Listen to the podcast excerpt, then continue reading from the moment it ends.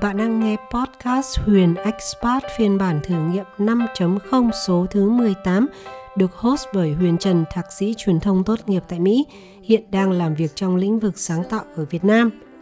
Bạn có thể truy cập vào trang fanpage facebook.com gạch chéo Huyền Expat để cập nhật thông tin mới nhất về kênh podcast. Cảm ơn bạn vì đã lắng nghe nhé!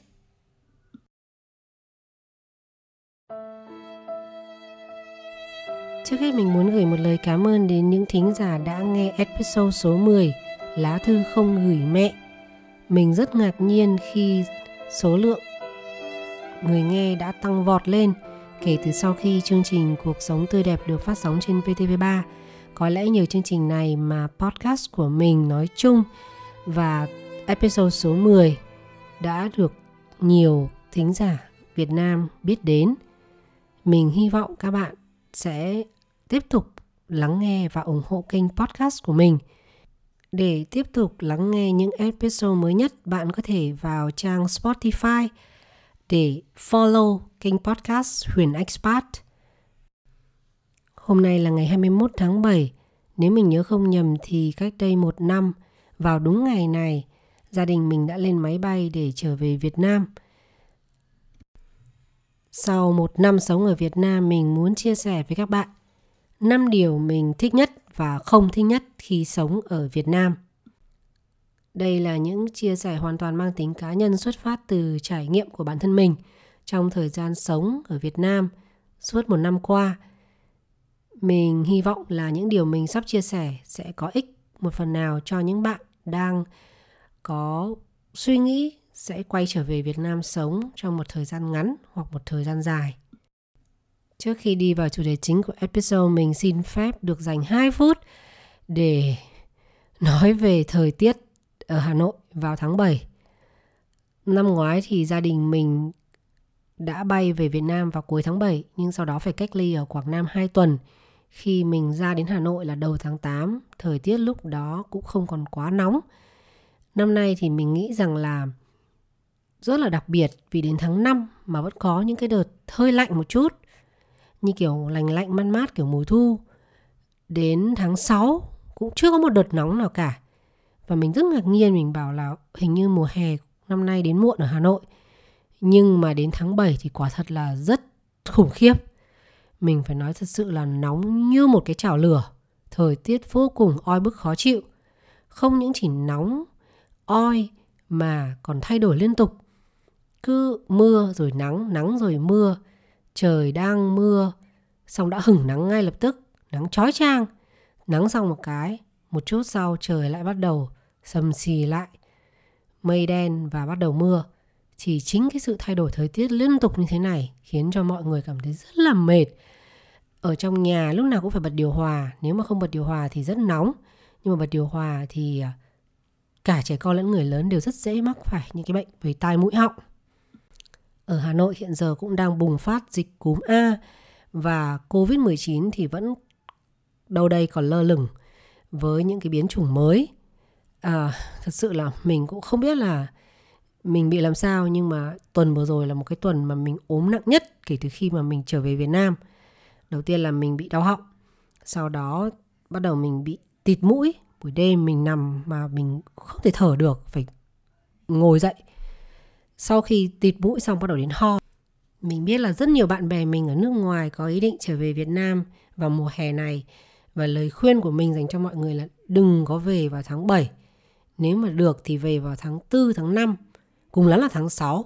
Còn nếu không thì muộn hẳn, ví dụ như tháng 8 hoặc là nếu mà đẹp nhất thì tầm tháng 9, tháng 10. Hãy cố gắng tránh cái tháng 7 ra vì tháng 7 thật sự là một cái tháng khủng khiếp nhất Thời tiết ở Hà Nội nói riêng và thời tiết ở miền Bắc nói chung thì rất khắc nghiệt. Mùa hè thì oi bức khó chịu, còn mùa đông thì lại rất là lạnh. Mà à, ở Việt Nam thì mọi người vẫn dùng điều hòa, thường là điều hòa hai chiều. Mùa hè có thể dùng làm mát, mùa đông thì dùng để làm ấm, nhưng mà không có một cái hệ thống sưởi central heating như là ở nước ngoài. Thành ra là nhiều khi bước vào nhà vẫn rất là lạnh đặc biệt là ở những cái nhà thấp tầng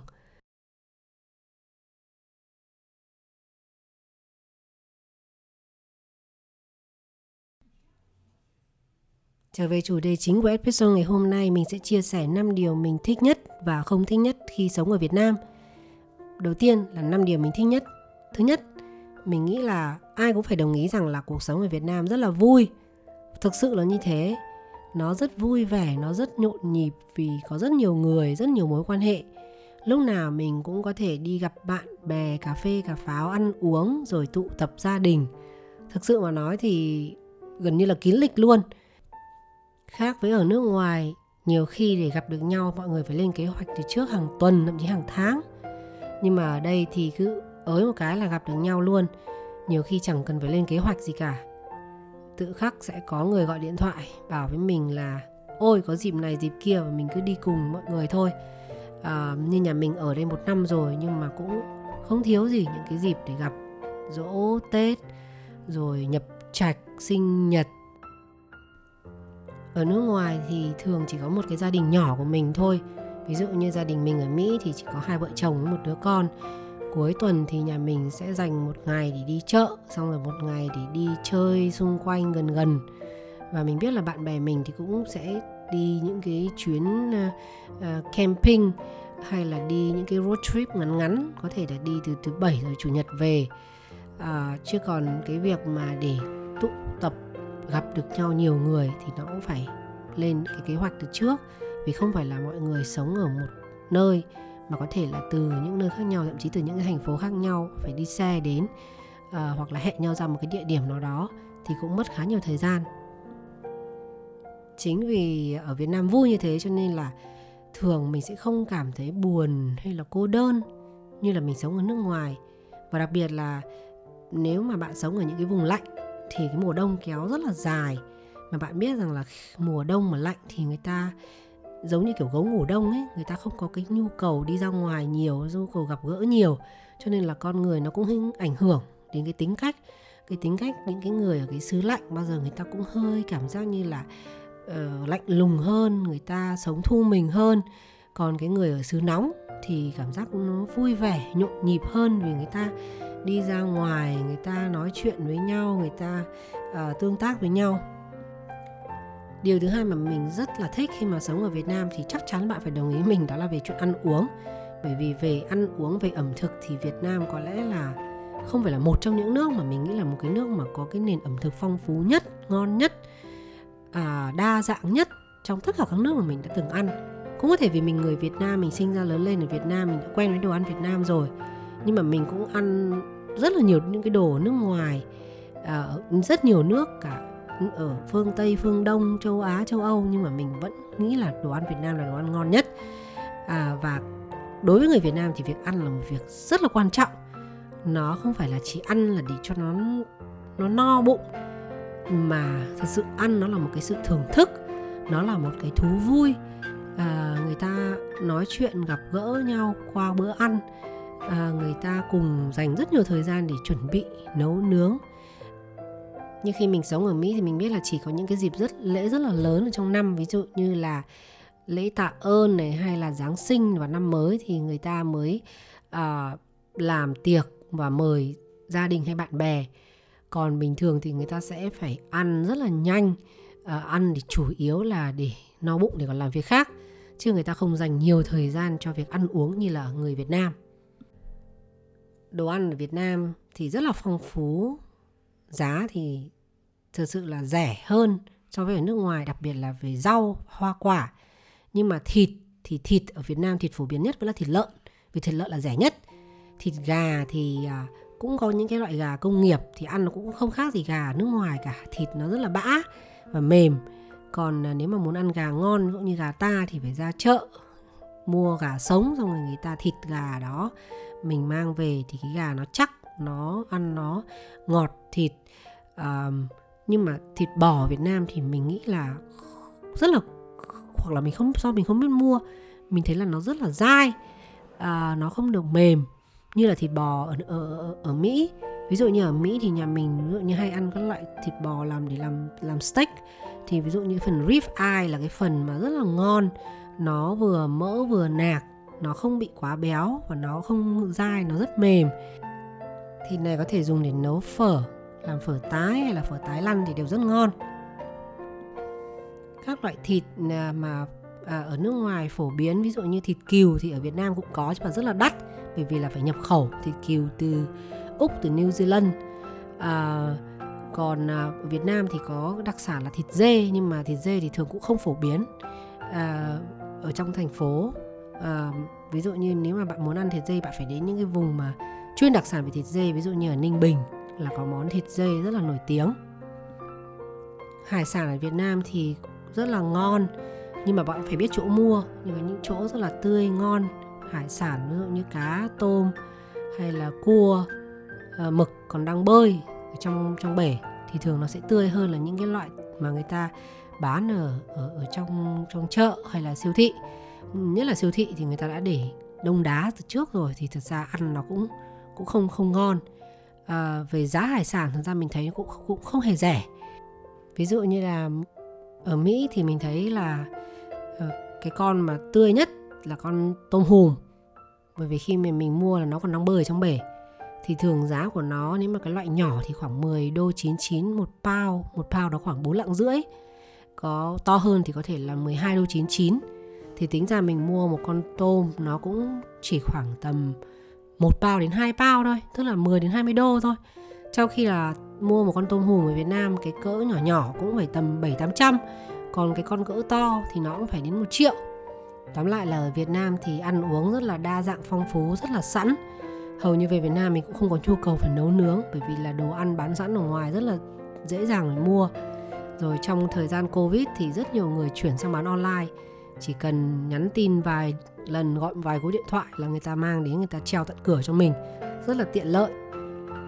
Tuy nhiên về giá cả thì chỉ trừ có rau và hoa quả thì là rẻ hơn hẳn so với ở Mỹ. Nhất là ở Mỹ những cái hoa quả nhập khẩu từ từ châu Á, ví dụ như nhãn vải hay là măng cụt rất đắt. Nhưng mà ở Việt Nam thì nếu mà mua đúng vào mùa thì rất rẻ.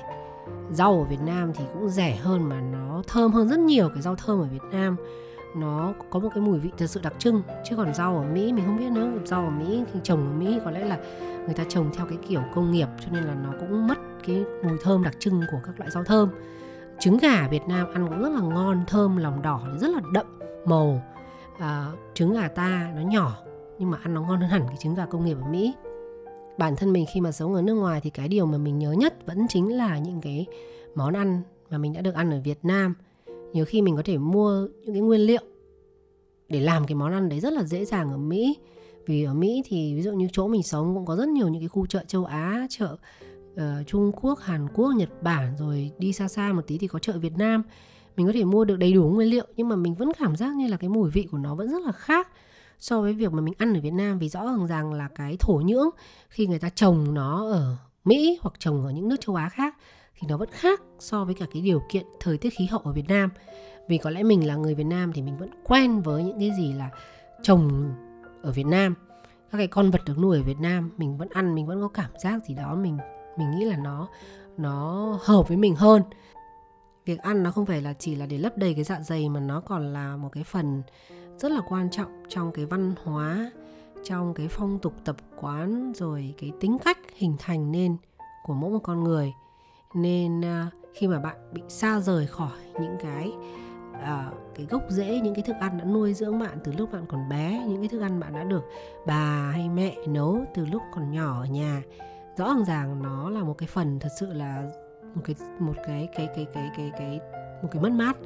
Mình phải dùng một cái từ là gọi là một cái mất mát lớn khi mà mình sống ở nước ngoài. Điều thứ ba mà mình rất thích khi mà mình sống ở Việt Nam đó là giá cả dịch vụ rất là rẻ. Về nhân công ở Việt Nam mà so với Mỹ thì có lẽ chỉ bằng một phần 10 ở Mỹ thôi.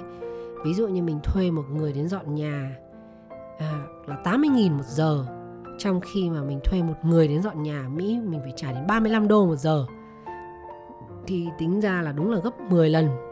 Rồi thuê người đến để um, nấu cơm cũng rất rẻ hay là các cái tiền mà cho con đi học ví dụ như có thể trả tiền gia sư thầy cô giáo nó dao động từ khoảng một hai trăm nghìn đến nhiều nhất là có thể bốn năm trăm cũng có thể có nhiều hơn tùy vào cái cái cái cái cái thầy cô giáo đó có những cái người họ rất là có tiếng thì mình sẽ phải trả rất là nhiều. Nhưng mà ở cái mức trung bình thì nó nó rất thấp. À, chẳng hạn như khi con mình đi học piano ở Mỹ thì mình phải trả đến 40 đô cho 30 phút học. À, còn ở đây thì một tiếng học piano uh, chỉ mất khoảng 350 nghìn thôi. Đấy thì mọi người cũng sẽ thấy là cái giá cả à, về dịch vụ về nhân lực ở Việt Nam là rất rẻ. Có một cái thực tế là nếu như mà bạn có nhiều tiền ở Việt Nam thì bạn rất là sướng vì bạn có thể thuê hết.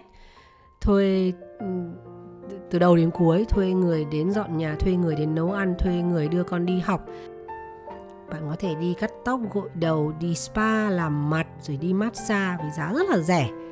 À, mình ví dụ như ở Mỹ mình đi massage một giờ mà mình massage một cái chỗ mà gọi là của người Trung Quốc ấy khoảng 60 đô một giờ cả tiền tip.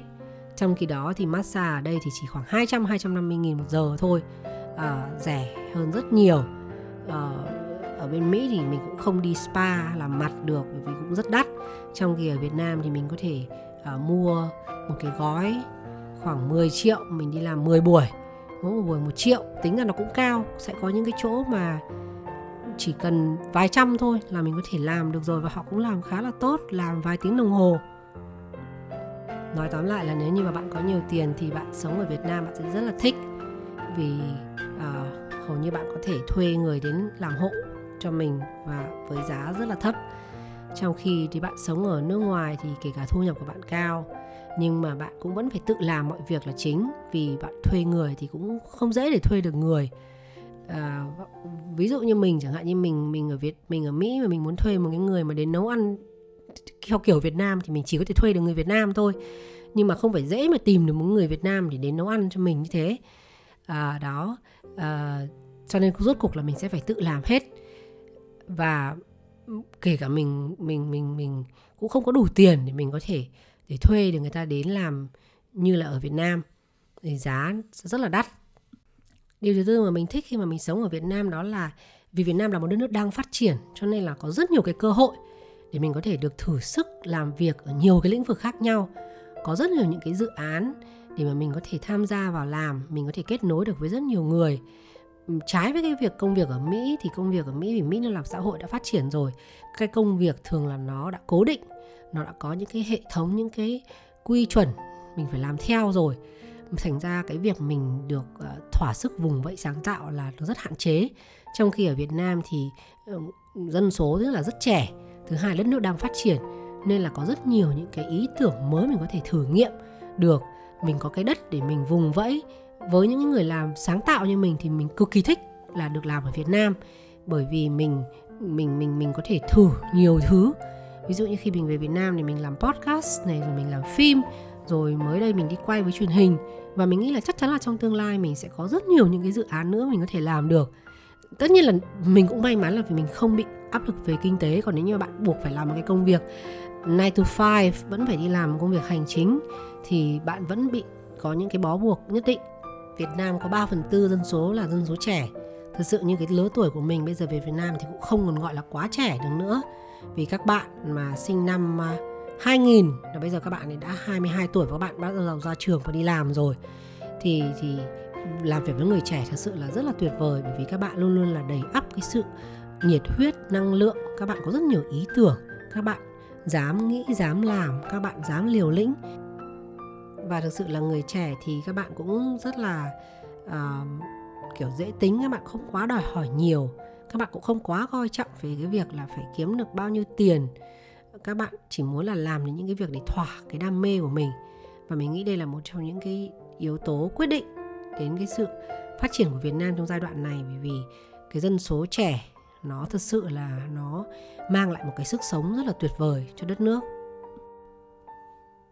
Điểm thứ năm mà mình rất thích khi sống ở Việt Nam đó là dù gì thì Việt Nam cũng là đất nước mà mình đã sinh ra và lớn lên nên mình rất hiểu và rất quen với cả lối sống ở Việt Nam, mình hiểu về văn hóa Việt Nam, mình biết cách nói chuyện với mọi người. Dù sao mình vẫn có một cái cảm giác tự tin hơn. Dù gì thì đây cũng là đất nước của mình.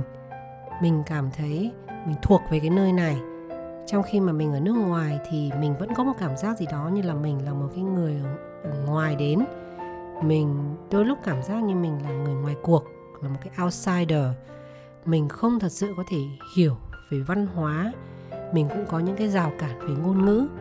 Mình uh, cái tính cách của của của người Á Đông thì cũng rất là khác với cả tính cách của người nước ngoài. Nên là trong cái mối quan hệ giữa bạn bè hay đồng nghiệp nó cũng có cái sự khác biệt. Và đấy là lý do vì sao mà người Việt Nam khi mà sống ở nước ngoài thì họ thường hay uh, tập trung sống ở những cái khu vực có đông người Việt hoặc đông người châu Á vì họ cảm thấy thoải mái thân thấy cái văn hóa đó nó thân thuộc với mình hơn là cái việc mà mình kết bạn với những người nước ngoài. Có thể là mình vẫn phải kết bạn với những người nước ngoài và làm việc với người nước ngoài vì mục đích công việc hoặc là mình cũng muốn tìm hiểu về cái văn hóa của họ để hòa nhập. Nhưng mà nếu mà nói là thật sự mình cảm thấy ở đâu mà mình thấy thoải mái nhất thấy dễ dàng nhất với mình thì rõ ràng vẫn là cái văn hóa của Việt Nam. Vì thế cho nên là cái cảm giác khi mà mình sống ở Việt Nam thì rõ ràng rằng là mình cảm thấy rất là thoải mái tự tin rằng là nó nó đúng là một cái đất nước mà mà mình mình hiểu về nó mình uh, mình mình thuộc về nó. Chắc chắn là sẽ có nhiều hơn năm lý do vì sao mình thích sống ở Việt Nam. Nhưng mà tiệu chung lại thì mình nghĩ rằng là cái khoảng thời gian này là khoảng thời gian tốt nhất để sống ở Việt Nam. Bởi vì bạn thử tưởng tượng bây giờ Việt Nam đang phát triển rất là nhanh. Thật sự là mình không còn nhận ra được luôn mình chỉ cần một vài năm mình không về Việt Nam là mình đã không nhận ra rồi. Nó thay đổi hoàn toàn à, và mình sẽ thấy cái xu hướng toàn cầu hóa. Mình đã nói từ cách đây hàng chục năm rồi nhưng mà bây giờ nó rất rõ ràng ở Việt Nam.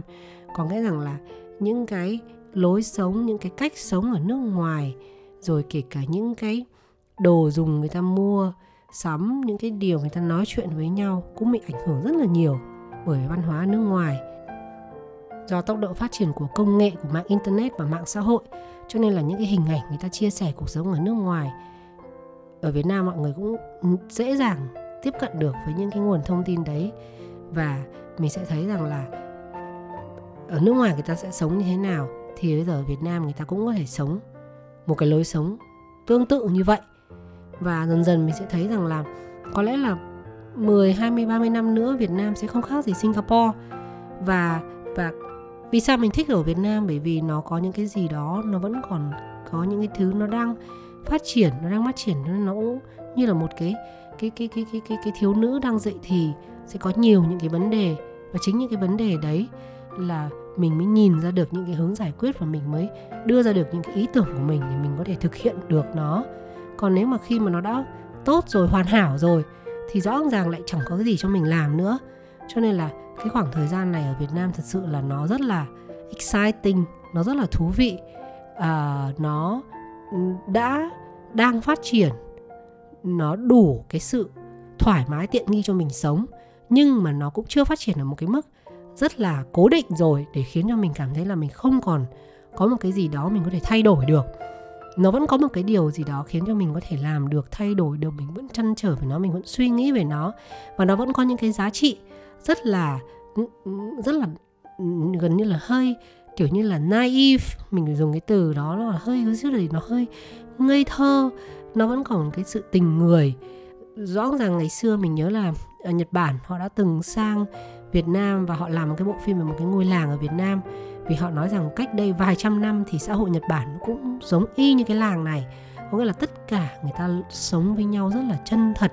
Tất cả người ta có thể mở cửa, người ta sang nhà nhau chơi, người ta tụ tập ăn uống khi ai có vấn đề gì thì những người trong làng sẽ giúp đỡ. Nhưng mà xã hội Nhật Bản bây giờ nó quá phát triển rồi và người ta không sống cái lối sống như thế nữa. Nhưng mà người ta vẫn có cái sự hoài niệm, người ta vẫn nhớ lại cái thời kỳ trước đó người ta sống như thế nào. Và khi người ta đến Việt Nam là một cái xã hội chậm phát triển hơn Nhật Bản và đến cái ngôi làng đó thì họ họ thực sự là họ thấy như là họ tìm lại được một cái quá khứ của nước Nhật. Và họ muốn làm cái bộ phim tài liệu về cái ngôi làng đó để gần như là một cái thức tỉnh cho người Nhật thấy là à người Nhật đã từng sống như thế, người ta đã từng trân trọng tình cảm với nhau như thế nào. Và vì sao cái lối sống công nghiệp bây giờ nó lại làm cho con người trở nên xa cách như thế? Thì rõ ràng là Việt Nam có đủ sự tiện nghi và thoải mái nhưng nó lại vẫn chưa đủ cái mức phát triển như là phương Tây. Nên người ta vẫn có được cái cái cái cái cái cái cái chăn trở, những cái sự sáng tạo, những cái vấn đề người ta muốn tìm ra cách để giải quyết. Cho nó rất thú vị. Chứ còn vài chục năm nữa nếu mà nó rất phát triển như Singapore rồi, thì có khi lại mình lại cảm thấy rất là tẻ nhạt và cảm thấy sống ở Việt Nam cũng như sống ở bất cứ một cái thành phố lớn nào trên thế giới. Thế còn năm điều mà mình không thích khi mà sống ở Việt Nam, thì điều thứ nhất thì như mình nói ngay từ đầu rồi, chính là vấn đề thời tiết. Nhưng mà cái này thì cũng có thể là nó đặc trưng riêng cho cái thời tiết ở Hà Nội hay là thời tiết ở miền Bắc. Còn nếu mà bạn sống ở miền Trung hay miền Nam thì có thể là bạn lại cảm thấy cái trải nghiệm của bạn với thời tiết nó lại khác. Nhưng mà dù sao thì Việt Nam vẫn là một cái đất nước nhiệt đới, với cái khí hậu đặc trưng là nóng và ẩm. Thì chính vì nóng và ẩm cho nên nó sẽ dẫn đến rất là nhiều những cái bệnh dịch đặc trưng của xứ nhiệt đới. Các cái loại côn trùng nó cũng sinh sôi nảy nở ở đây như muỗi này, rán này, bọ này, rồi mối, mọt, vân vân. Những cái thứ, con vật mà thực sự khi mình sống ở nước ngoài mình không, hầu như không bao giờ nhìn thấy cả. Nhưng con rán mình chẳng bao giờ nhìn thấy. Nhưng ở Việt Nam thì lại trong nhà khá là nhiều rán. Hay là muỗi. Muỗi thì ví dụ như cái đợt này đang bùng dịch, sốt xuất huyết. Muỗi có thể mang rất là nhiều những cái bệnh và truyền đi với nhau rất là dễ dàng. Vậy thì cái sự nóng ẩm nó cũng sẽ dễ sinh sôi nhiều cái bệnh tật hơn. Rồi những cái bệnh ví dụ như về uh, tai mũi họng ở Việt Nam sẽ dễ gặp phải hơn bởi vì cái sự thay đổi thời tiết. Đôi khi là người ta không thể thích nghi được nhanh đến như thế. Giữa cái việc cứ nóng rồi lại lạnh lạnh rồi lại nóng mưa rồi lại nắng nắng lại mưa. Và như mình nói ngay từ đầu là thời tiết nó sẽ ảnh hưởng đến cái tính cách của con người vì là cái xứ nóng cho nên là người ta sẽ uh, có cái xu hướng là người ta thích ra ngoài hơn người ta thích nói chuyện người ta thích giao lưu nhiều hơn người ta um, um, và cuộc sống nó xoay quanh cái việc là làm thế nào để để để để giữ cho cơ thể không bị nóng quá ăn như thế nào uống như thế nào ngủ nghỉ như thế nào. Và nó tốn khá là nhiều cái năng lượng. Bởi riêng cái việc mình phải nghĩ đến cái việc đấy, mình chống chọi với nó, rồi những cái trận ốm, trận đau, mình phải phục hồi nó, thì nó đã làm cho mình mất rất là nhiều thời gian rồi và nó sẽ ảnh hưởng đến cái công việc của mình rất là nhiều. Điều thứ hai mà mình không thích khi sống ở việt nam đó là vì có quá nhiều người. Tất nhiên là cái mặt được của nó thì là nó sẽ khiến cho mình lúc nào cũng vui vẻ, có nhiều mối quan hệ à, có thể gặp gỡ tụ tập được nhiều. Nhưng mà khi mà có quá nhiều người ấy thì nó gần như là người ta rất dễ bị không biết là phải nói từ gì. Người ta không còn là một cá thể độc lập nữa mà người ta chỉ là một phần ở trong một cái tập thể trong một cái nhóm nào đó. Và con người cảm giác như nó bị mất đi cái bản sắc bản thể. Nó bị mất đi cái cái danh tính của cái người đó. Bởi vì là khi mà mình ở trong một cái nhóm nhỏ hay là một cái tập thể lớn thì mình phải hòa vào trong cái nhóm đó cái tập thể đó. Mình không còn là một cái cá nhân riêng lẻ mình không thể nào thể hiện được những cái cá tính những cái đặc điểm riêng của mình. À, và con người thì thật ra thì là một cái sinh vật xã hội. Mình có cái nhu cầu gặp gỡ giao lưu với mọi người. Nhưng mà mình cũng là những cái cá thể độc lập và mình vẫn cần có những cái khoảng thời gian riêng tư. Thì cái điều mà mình không thích nhất ở Việt Nam là việc không có được những cái không gian riêng tư nó gọi là những cái personal space ở Việt Nam thì rất khó có điều đấy. Tức là lúc nào xung quanh mình cũng có rất nhiều người và mình phải dành rất nhiều thời gian để mình đi, mình mình nói chuyện, mình mình mình mình tiêu tốn cái năng lượng của mình vào việc tiếp xúc với người khác. Trong khi đó cái thời gian mà mình dành cho bản thân mình để nuôi dưỡng cái tâm hồn mình, nuôi dưỡng cái nội tâm của mình thì rất là hiếm, rất là ít. Và nhiều khi người ta cũng không tôn trọng cái việc mà một người muốn ra ở một mình hay là muốn có cái thời gian riêng dành cho mình và nhiều khi người ta sẽ thấy là như những người này chắc có vấn đề hay sao, tự nhiên đang yên, đang lành lại đi lại đi xa lánh mọi người, lại muốn ở riêng. Nhưng mà bạn phải thấy rằng là khi mà bạn sống, bạn bạn dành quá nhiều thời gian để tương tác với những người ở ngoài thì cái nhu cầu được ở một mình, nhu cầu dành thời gian cho chính mình nó lại càng lớn.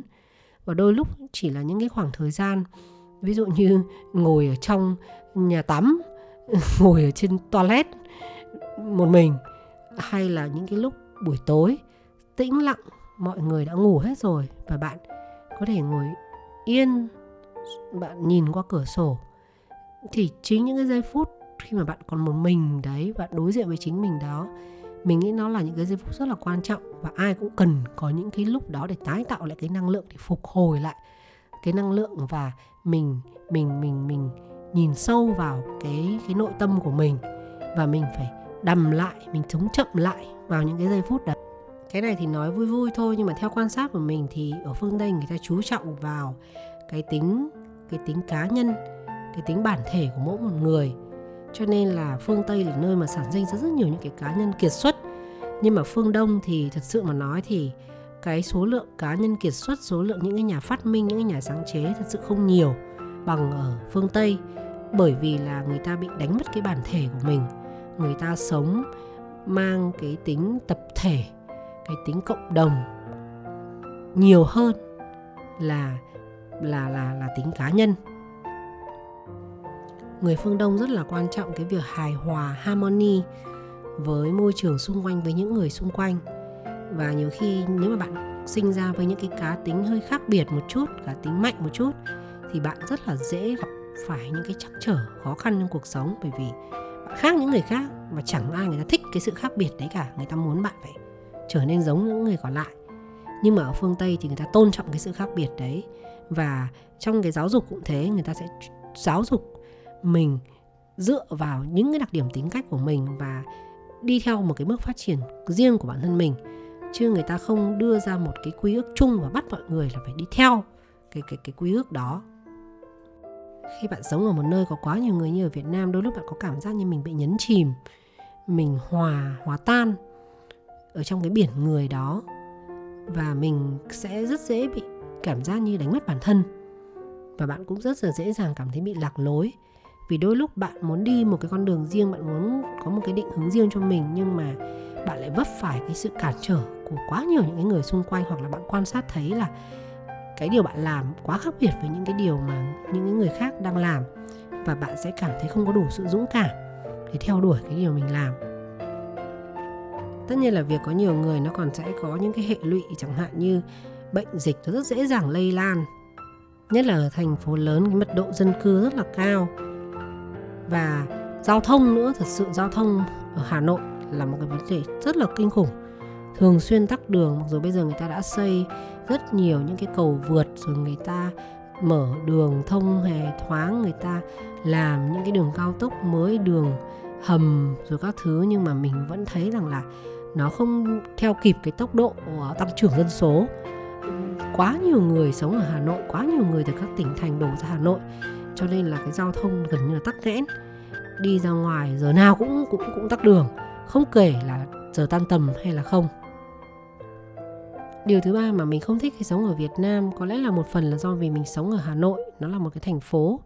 Thì thành phố thì nó bị bê tông hóa rất là nhiều, thành ra những cái không gian xanh, cái phần mà thiên nhiên, cây cối, nó sẽ bị mất đi rất nhiều. Ở Hà Nội thì được cái là vẫn có rất nhiều hồ. Theo như mình nhớ là Hà Nội có đến tận 11 cái hồ. Ví dụ như có những cái hồ lớn chẳng hạn như là hồ à, Hoàn Kiếm hay là hồ Giảng Võ uh, thì nó là hồ lớn và rất may là người ta vẫn giữ những cái hồ đó lại. Vì hồ bao giờ nó cũng làm cho thành phố nó mát mẻ và xung quanh nó có cây xanh.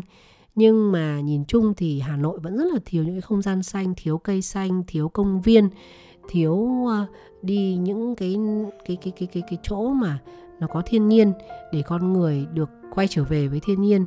Và mình nghĩ đây là một cái điều gần như là mình thấy buồn nhất khi mà mình phải sống ở một cái thành phố tức là gần như là mọi người sống ở trong những cái cái cái tổ chim cúc cu. Uh, nó rất là kín nó rất biệt lập lúc nào cũng kín mít như mình sống ở một khu chung cư. Và mình cứ cảm giác như mình đang sống ở một cái tầng áp mái nó cứ lơ lửng ở giữa trời. Lúc nào cửa cũng đóng kín mình không còn tiếp xúc với cả không khí ở ngoài. Mình không tiếp xúc với ánh nắng không tiếp xúc với mặt trời con người thật sự rất là cần thiên nhiên, cần trở về với thiên nhiên.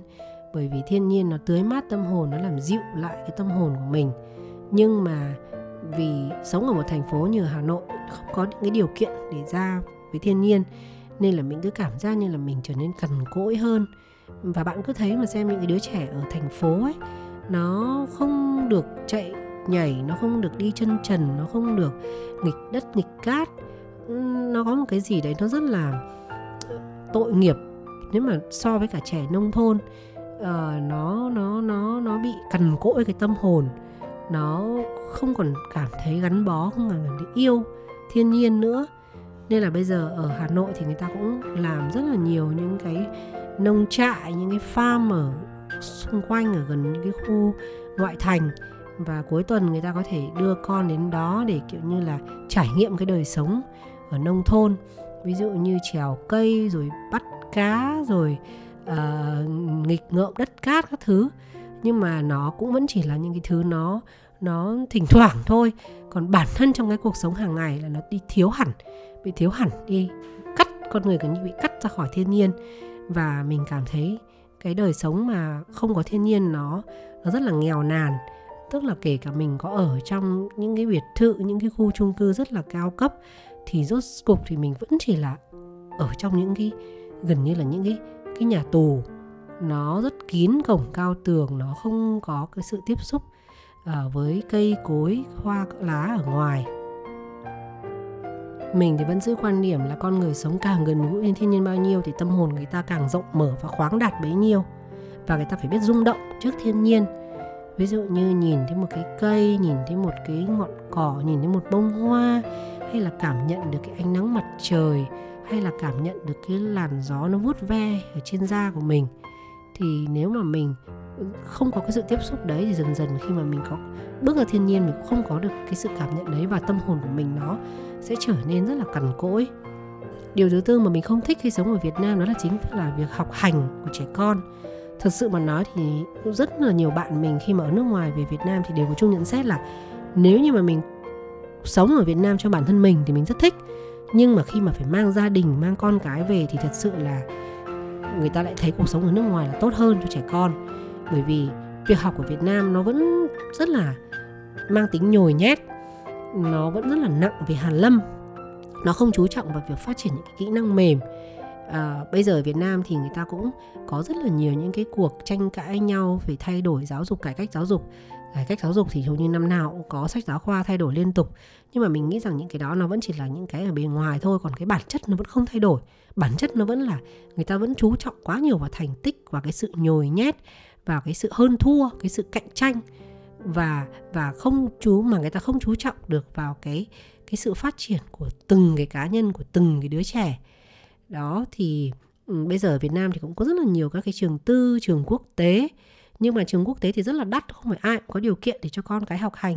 Ví dụ như cái trường quốc tế mà tốt nhất ở Hà Nội bây giờ học phí là lên đến tận khoảng 30.000 đô một năm, thì không phải ai cũng có điều kiện để học. Cái con mình thì học ở cái trường gọi là, mình nghĩ là nó cũng nửa mùa, tức là nó cũng nửa quốc tế, nửa Việt Nam.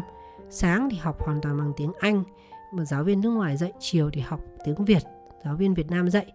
Nhưng mà mình thấy rằng là bất bất bất chấp cái sự cố gắng nỗ lực của người ta thay đổi thì nó vẫn là thay đổi ở cái phần hình thức thôi.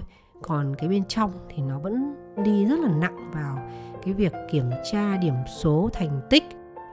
Mình cũng đã từng suy nghĩ về cái tính cạnh tranh của học sinh châu Á nói chung hay là học sinh Việt Nam nói riêng. Thì cái lý giải của mình là bởi vì là dân số châu Á là cái dân số mà đông nhất trong tất cả các cái châu lục ở trên thế giới. Ví dụ như Việt Nam, một đất nước mà có diện tích rất là nhỏ, nhỏ hơn cả diện tích một bang như là bang Texas ở Mỹ, nhưng mà dân số ở Việt Nam thì bằng đến 1 phần 3, gần 1 phần 3 dân số ở Mỹ rồi. Nên là đất chật người đông con người bắt buộc phải cạnh tranh thì mới tồn tại được. Tất nhiên là nếu mà mình có nhiều tiền thì mình có thể đưa con đi học ở những cái trường quốc tế gọi là quốc tế xịn chứ còn những cái trường quốc tế vớ vẩn thì thật ra thì cũng có rất nhiều. Nhưng mà cũng khó để mà thẩm định chất lượng và nhiều khi nó vẫn theo kiểu chắp phá đầu voi đuôi chuột. Mượn chương trình chỗ này một tí, mượn chương trình chỗ kia một tí. Mình thấy là nó cũng không có được một cái triết lý giáo dục rõ ràng. Đối với mình thì sau một năm ở Việt Nam thì cái vấn đề khó khăn nhất và mình thấy chán nản nhất là về học của con. Cũng một phần là do bởi vì là dịch bệnh Covid cho nên con mình phải học ở online ở nhà đến 7 tháng và cả một cái năm học lớp 1 của cháu là chỉ được đi học có đúng 2 tháng.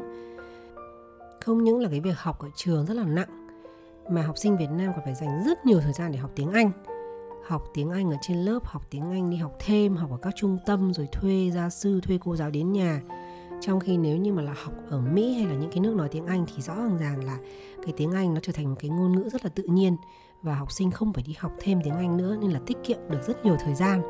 các bậc phụ huynh ở Việt Nam bây giờ thì họ cũng rất chú trọng đến việc phát triển toàn diện, họ cũng cho con đi học thể thao, học bơi, học ờ, bóng rổ, học võ, rồi học các môn về âm nhạc, học các loại nhạc cụ, học vẽ nhưng mà bản thân cái việc học văn hóa ở trường rất là nặng rồi, đi học thì đã mất cả ngày rồi.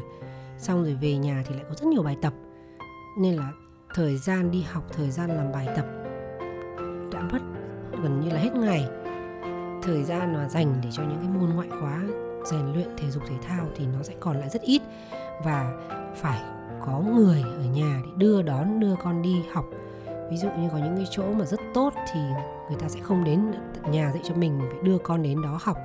Và di chuyển cái việc di chuyển giao thông đi lại ở Hà Nội thì nó là một việc rất khó khăn.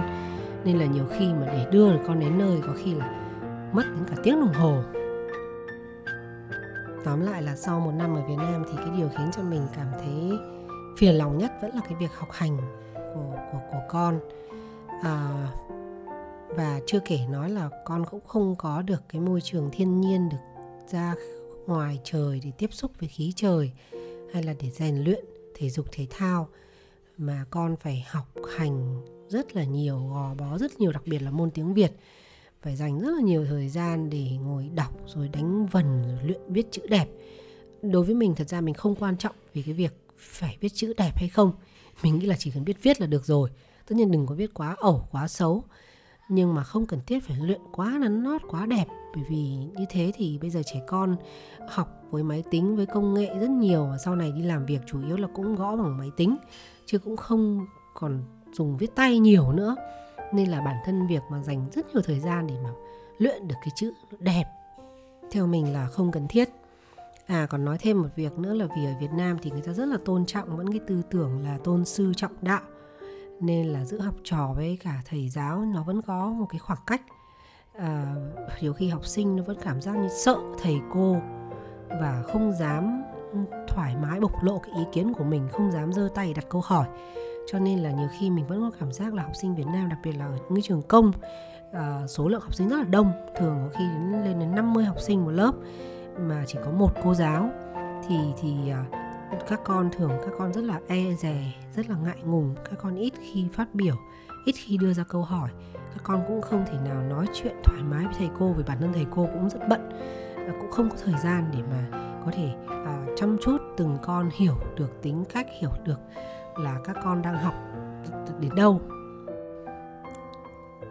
Khi mà ở nước ngoài thì thường là à, mình thấy là phụ huynh người ta không nói là con đi học ở chỗ này chỗ nọ hay là được thành tích này thành tích kia à, mình hỏi thì người ta sẽ nói ví dụ như mình hỏi là à, con con bạn đang học à, ví dụ như học piano ở đâu? Thì những người ta biết chỗ người ta sẽ chỉ cho mình. Nhưng mà ở Việt Nam thì các bố mẹ có vẻ rất là tự hào à, vì, vì cái việc mà con phải đi học nhiều. Ờ, và các bố mẹ có thể kể vanh vách, con đi học ở những chỗ nào chỗ nào, trung tâm nào, thầy cô, giáo nào. Đôi khi nó vô tình nó tạo ra áp lực cho những cái phụ huynh mà người ta nghĩ rằng cái việc học thêm không cần thiết, trừ khi mà người ta phải rất là bản lĩnh, thì người ta quyết định không cho con học.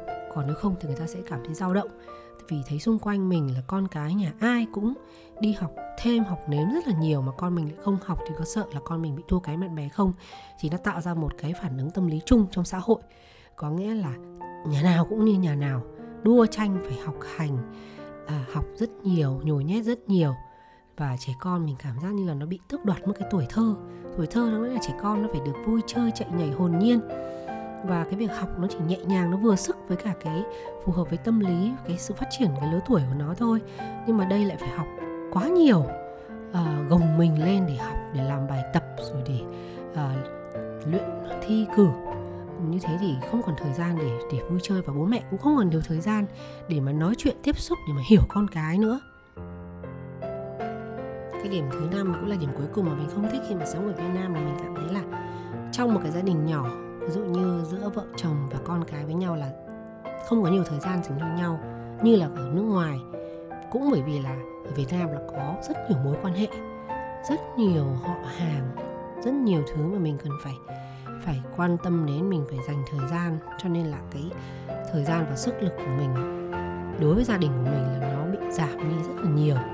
Ví dụ như cuối tuần thì không thể chỉ có gia đình mình đi với nhau, ăn uống với nhau được. Đôi khi mình lại được mời đi chỗ này chỗ nọ, rồi lại có dỗ tết, ma chay, rồi hỏi đám hỏi đám cưới. Thành ra mình cứ bị phân tán sức lực và thời gian đến những cái chỗ khác thì cái điểm thứ năm này nó cũng kết hợp với cả cái điểm thứ tư của mình là vì đấy trẻ con học rất nhiều và bố mẹ phải dành rất nhiều thời gian để đốc thúc, thậm chí là ép buộc con phải học hành và đưa con đi học hành các nơi. Nên là giữa bố mẹ và con cái đôi khi là cũng không có nhiều thời gian để, kiểu, chơi với nhau, nói chuyện với nhau, hiểu nhau xem là con mình đang có những cái tâm tư, suy nghĩ, tình cảm gì thành rồi vợ chồng cũng thế thôi. À, mình thấy ở hà nội bây giờ thì rất là nhiều công ty bây giờ là họ lại bắt phải làm việc vào thứ bảy. Ví dụ như làm vào tất cả các ngày thứ bảy hoặc là làm nửa ngày thứ bảy hoặc là cách một thứ bảy thì làm một buổi. Và mình thấy rất là lạ vì tại sao cuối tuần là cái thời gian để dành cho bản thân và gia đình mà lại phải dùng cho công việc như thế. Nhưng mà có vẻ như là uh, những người mình nói chuyện ở Hà Nội họ cho rằng là điều đấy cũng bình thường thôi và người ta đã bắt yêu cầu đi làm thứ bảy từ rất là lâu rồi. Mình vừa mới nhận ra đây là episode dài nhất mà mình đã làm kể từ khi mình bắt đầu làm podcast. Có lẽ là vì mình có rất nhiều điều muốn chia sẻ trong uh, sau cái quãng thời gian một năm ở Việt Nam. À, nhưng mà đây cũng chỉ là cái quan điểm cá nhân của mình thôi. À, còn à, mỗi một người khi mà trở về Việt Nam thì sẽ có những cái trải nghiệm khác nhau tùy thuộc vào cái hoàn cảnh sống của mình nữa. Thì mình biết là cũng có rất nhiều người à, như mình người xưa ở nước ngoài cũng thật sự là cũng theo cái tình trạng là đứng núi này trông núi nọ nhiều lúc mình ở nước ngoài nhưng mà mình lại nghĩ là mình muốn về Việt Nam. Rồi có những người đã về rồi thì lại cảm giác như là muốn đi quay lại nước ngoài. Nhưng cũng có những người thì họ thường thấy thích thì họ lại muốn ở lại. Thì vậy thì à, cũng không thể có một cái quyết định đúng hay sai mà chỉ là cái quyết định đấy nó phù hợp với mình và gia đình của mình. À, như bản thân của mình thì mình nghĩ là ban đầu giai đoạn đầu tiên khi mà trở về Việt Nam cũng rất là khó khăn. À, cảm thấy tất cả mọi thứ đều uh, khác ở nước ngoài và mình phải thích nghi à, ngược lại với cả cuộc sống ở Việt Nam. Vì trước đây mình ở Việt Nam thì mình chỉ có một mình nhưng bây giờ khi mình về mình có gia đình thì nó rất là khác. Nhưng mà sau cái giai đoạn thích nghi ban đầu thì à, mình bắt đầu à, quen với cả cái cái cái cái cái cuộc sống ở Việt Nam thì mình bắt đầu thấy thích. Và mình bắt đầu được à, làm việc và thử sức ở trong nhiều những cái lĩnh vực khác nhau. À, thì mình thấy rất là, là thỏa mãn. Thật sự là như thế vì làm việc ở nước ngoài thì nó không có được cái sự thỏa mãn về mặt sáng tạo và linh hoạt nhiều như là ở Việt Nam. À, cá nhân mình thì thật sự là mình mình thấy thích cuộc sống ở Việt Nam. À, nhưng mà cũng à, đôi lúc cũng cảm thấy rất là mệt mỏi. Có lẽ với những cái người mà đã có hai quê hương hai nơi để gọi là nhà thì sẽ không có nơi nào thực sự là nhà cả. À, người ta sẽ không cảm thấy thật sự thuộc về một chỗ nào chỗ nào nó cũng có một cái gì đó nó cũng hơi thiếu thiếu một chút. Tuy nhiên là mình khuyến khích các bạn là nếu như mà các bạn có cơ hội thì các bạn cứ về Việt Nam đi. À, bởi vì việc sống ở Việt Nam cùng với gia đình nó cũng là một trải nghiệm rất là tuyệt vời cho gia đình mình và cho con cái. Ví dụ như con cái thì sẽ được tiếp xúc với cả ông bà rồi họ hàng. Con cái sẽ hiểu hơn về việt văn hóa việt nam và các con được học tiếng việt. Bởi vì khi mình ở nước ngoài thì trừ khi mình phải rất là kiên nhẫn thì mình mới dạy được con tiếng việt chứ không thì thường là các con học đi học bắt đầu bước vào tuổi đi học thì sẽ bị mất tiếng việt nhưng mà ở ở ở Việt Nam thì các con được học tiếng Việt, được học đánh vần, được học phát âm, được học viết một cách rất là bài bản thì chắc chắn là sau này thì các con sẽ có một cái vốn tiếng Việt vững chắc hơn so với những bạn mà chỉ hoàn toàn học ở nước ngoài. Việt Nam bây giờ thì cũng là phát triển hơn rất nhiều và con người mình nghĩ là sống cũng văn minh cởi mở hơn vì người ta cũng tiếp nhận những cái rất nhiều thông tin từ rất nhiều nơi khác nhau. Nên là người ta cũng không còn quá là như kiểu là uh, bảo thủ hay là cứng đầu với một cái quan điểm nào đó. Tất nhiên là vẫn sẽ có những cái mâu thuẫn thế hệ. À, mâu thuẫn trong gia đình giữa bố mẹ với con cái thì sẽ có những cái khoảng cách về thế hệ. À, nhưng mà tuy nhiên mình thấy nhìn chung là cuộc sống nó thay đổi theo cái chiều hướng tích cực. À, và và đấy là một cái điểm rất là thuận lợi thì khi mình trở về mình không quá bị kiểu thấy nó khác quá so với cuộc sống của mình ở nước ngoài. À, về sự văn minh và thoải mái rồi tiện nghi thì bây giờ thực sự ở Việt Nam thì đúng là mình hay bảo các bạn mình là chả có gì thiếu ở Việt Nam cả chỉ sợ là thiếu thiếu tiền thôi nếu mà bạn mà ờ, có một cái thu nhập cao một cái công việc rất là ổn định ở Việt Nam thì chắc chắn là bạn sẽ có một cái cuộc sống rất là tốt. Con cái sẽ được học hành ở những chỗ tốt bạn cũng sẽ ở được những cái khu rất là sạch sẽ à, lịch sự văn minh nơi mà có những cái à, tiện nghi tiện ích và những cái dịch vụ rất là tốt đi kèm theo. Đôi khi chính cái sự quá đầy đủ thừa thãi về vật chất ở nước ngoài nó làm cho con người dễ có cảm giác là cảm thấy cuộc sống nó bị vô vị, nó bị mất đi ý nghĩa. Và khi mình sống một mình thì mình có cảm giác mình cũng sẽ phải trở nên ích kỷ hơn. Vì thật ra mình cũng không có một ai xung quanh thì mình phải lo cả. Nhưng ở Việt Nam thì mình sẽ có ông bà, bố mẹ, mình sẽ có những cái mối quan hệ, những cái người thân thiết. Và đôi lúc mình sẽ nhìn thấy ý nghĩa của mình trong những cái việc mình có thể giúp đỡ được mọi người hoặc mình không giúp đỡ mọi người thì cái sự hiện diện của mình, nó cũng là cái niềm vui cho bố mẹ, nhất là khi mà bố mẹ mình đã nhiều tuổi rồi thì mình thấy là nếu mà một cái cuộc sống mà mình có thể chia sẻ với mọi người thì nó vẫn là một cái cuộc sống nó có ý nghĩa hơn là cái cuộc sống mình chỉ sống cho riêng bản thân mình thôi. Và tất nhiên là nếu như bạn ở nước ngoài mà bạn tìm ra được những cái cách để bạn có thể đóng góp với cộng đồng có thể làm việc tương tác thật nhiều rồi đóng góp cho Việt Nam thì bạn cũng sẽ không còn có cái cảm giác uh, mất đi cái ý nghĩa hay là cảm thấy uh, như kiểu cuộc sống nó nó nó vô vị quá vì nó thừa thãi quá nó đầy đủ quá. Cái gì bạn bạn muốn là bạn cũng có được ngay. Thì đôi lúc bạn sẽ cảm thấy là sẽ chán rất là nhanh. Mình hy vọng là gia đình bạn sẽ có một cái quyết định đúng đắn ừ, mà tốt nhất cho gia đình cho con cái. À, bạn có thể trở về một thời gian ngắn để xem như thế nào nhưng mà theo mình nghĩ ít nhất là bạn cũng nên trở về khoảng 6 tháng đến một năm bởi vì nếu bạn về ngắn quá thì bạn sẽ không thích. Như kiểu bạn chưa kịp thích nghi được xong bạn thấy rất là khó chịu thì bạn đã đi mất rồi. Nhưng mà bạn phải vượt qua được cái giai đoạn khó chịu ban đầu đấy thì sau đó cái giai đoạn sau bạn sẽ thấy enjoy hơn. Uh, nên là bạn không nên về quá ngắn. Uh, tất nhiên cái này mình nghĩ là còn phụ thuộc vào công việc. Nhưng nhà mình rất là may mắn bởi vì là chồng mình thì lại Ờ, được chuyển công tác về Việt Nam. Nên gia đình mình mới có một cái cơ hội được sống và trải nghiệm ở Việt Nam. Mình nghĩ là một năm cũng là một thời gian nó cũng không quá dài nhưng nó cũng không quá ngắn. Nó đủ để cho mình cảm nhận được là mình có có thích thích cái cuộc sống ở đây không, mà mình cũng phải sống đủ qua bốn mùa xuân hạ thu đông. Rồi mình xem là cái sự thích nghi của mình như thế nào về thời tiết, về ăn uống, rồi về đi lại, rồi con cái học hành. Thì mình nghĩ là ở đâu cũng thế thôi thật ra ở việt nam hay nước ngoài chả có nơi nào là thiên đường cả. Chỗ nào thì cũng có cái mặt này được, mặt kia chưa được. Nhưng mà quan trọng là mình thấy cái chỗ nào mà mình cảm thấy hạnh phúc nhất, chỗ nào mà mình cảm thấy là gia đình mình có thể ở bên cạnh bên nhau và tốt nhất cho các thành viên trong gia đình, cho cái sự phát triển về sự nghiệp rồi học hành của con cái, thì mình nghĩ là đấy là cái nơi mà mình mình nên ở lại. Phép dừng episode ở đây. Nếu bạn có bất cứ câu hỏi hay thắc mắc nào, bạn có thể uh, nhắn tin cho mình trên trang fanpage facebook.com gạch chéo huyền expat. Mình sẽ cố gắng để trả lời những cái thắc mắc của bạn. Còn bây giờ thì xin chào và hẹn gặp lại các bạn ở những số episode tiếp theo.